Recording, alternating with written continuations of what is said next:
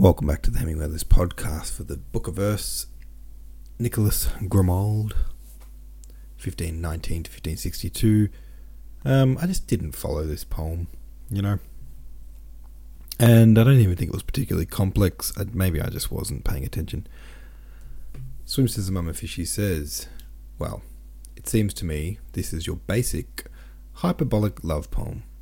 Nicholas Grimald was a 16th century English poet, playwright, and a man of the church whose allegiances swung from Protestant to Catholic to suit his circumstances. His name is sometimes written as Grimoald or Grimaldi, and many of his pieces of work were in the form of songs or sonnets.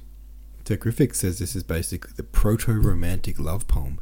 It has all the hallmarks complete, with analogies to nature, references to Pallas Athena and Mars, Jove, and the nine muses. Eli 5. Some men strive for honour and glory, some accumulate wealth. This poet is happy and content with his lover. She is enough. Cool. Easy. Easy peasy. I guess that's a nice sentiment.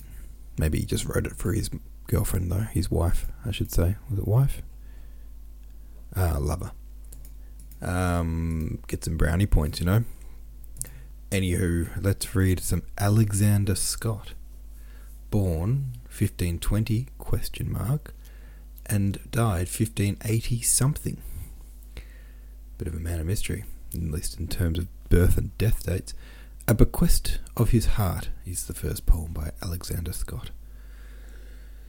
Hence, heart, with her that must depart, and hold thee with thy sovereigns. For I had liever want and heart, nor have the heart that doeth me pain, Therefore go with thy love remain, and let me live thus unmolest, and see that thou come not again, but bide with her thou lovest best. Since she that I have served lang is to depart so suddenly, address thee now, for thou shalt gang and bear thy lady company. Frau she be gone, for heartless am I, for why thou art with her possessed. Therefore my heart go hence in high, and bide with her love thus thou lovers best. Though this beloved body here be bound to servitude and thrall, my faithful heart is free in tear and mind to serve my lady at all.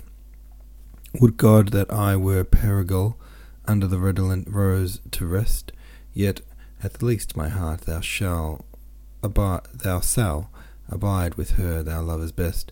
Send is your garth thy lily queeth Quite, quite, lily quiet. Send is your garth the lily quiet may not remain among the leaf. Adieu the flower of whole delight, adieu the succour that may me safe. Adieu the fragrant balm safe and lamp of ladies lustiest. My faithful heart she shall it have to bide with her it lovers best. Deplore your lady's clear of hue her absence, since she must depart, and specially your lover is true. That wounded been with lover's dart, for some of you shall want an heart, as well as I therefore at last do go with mine, with mind in word, and bide with thou lover's best. Cool, that's the first one. Uh, bit lost on me. Um, I don't know. A Rondel of Love is the second one. Uh, there's only two today, so this shouldn't take long. Here we go. Lo, what it is to love. Learn ye that list to prove. By me I say that no ways may the ground of grief remove, but still decay both night and day. Lo, what is to love. Love is and fervent fire kindled without desire, short pleasure, long displeasure, repentance in the higher, and pure tresor without measure Love is a fervent fire. To love and to be wise, to rage with good advice. Now thus, now man, so goes the game. Incertain is the dice. There is no man, I say, that can both love and to be wise. Flee always from the snare. Learn at me to beware. It is a pain and double train of endless woe and care. For the refrain, that danger plain. Flee always from the snare. And that's the second one. Cool.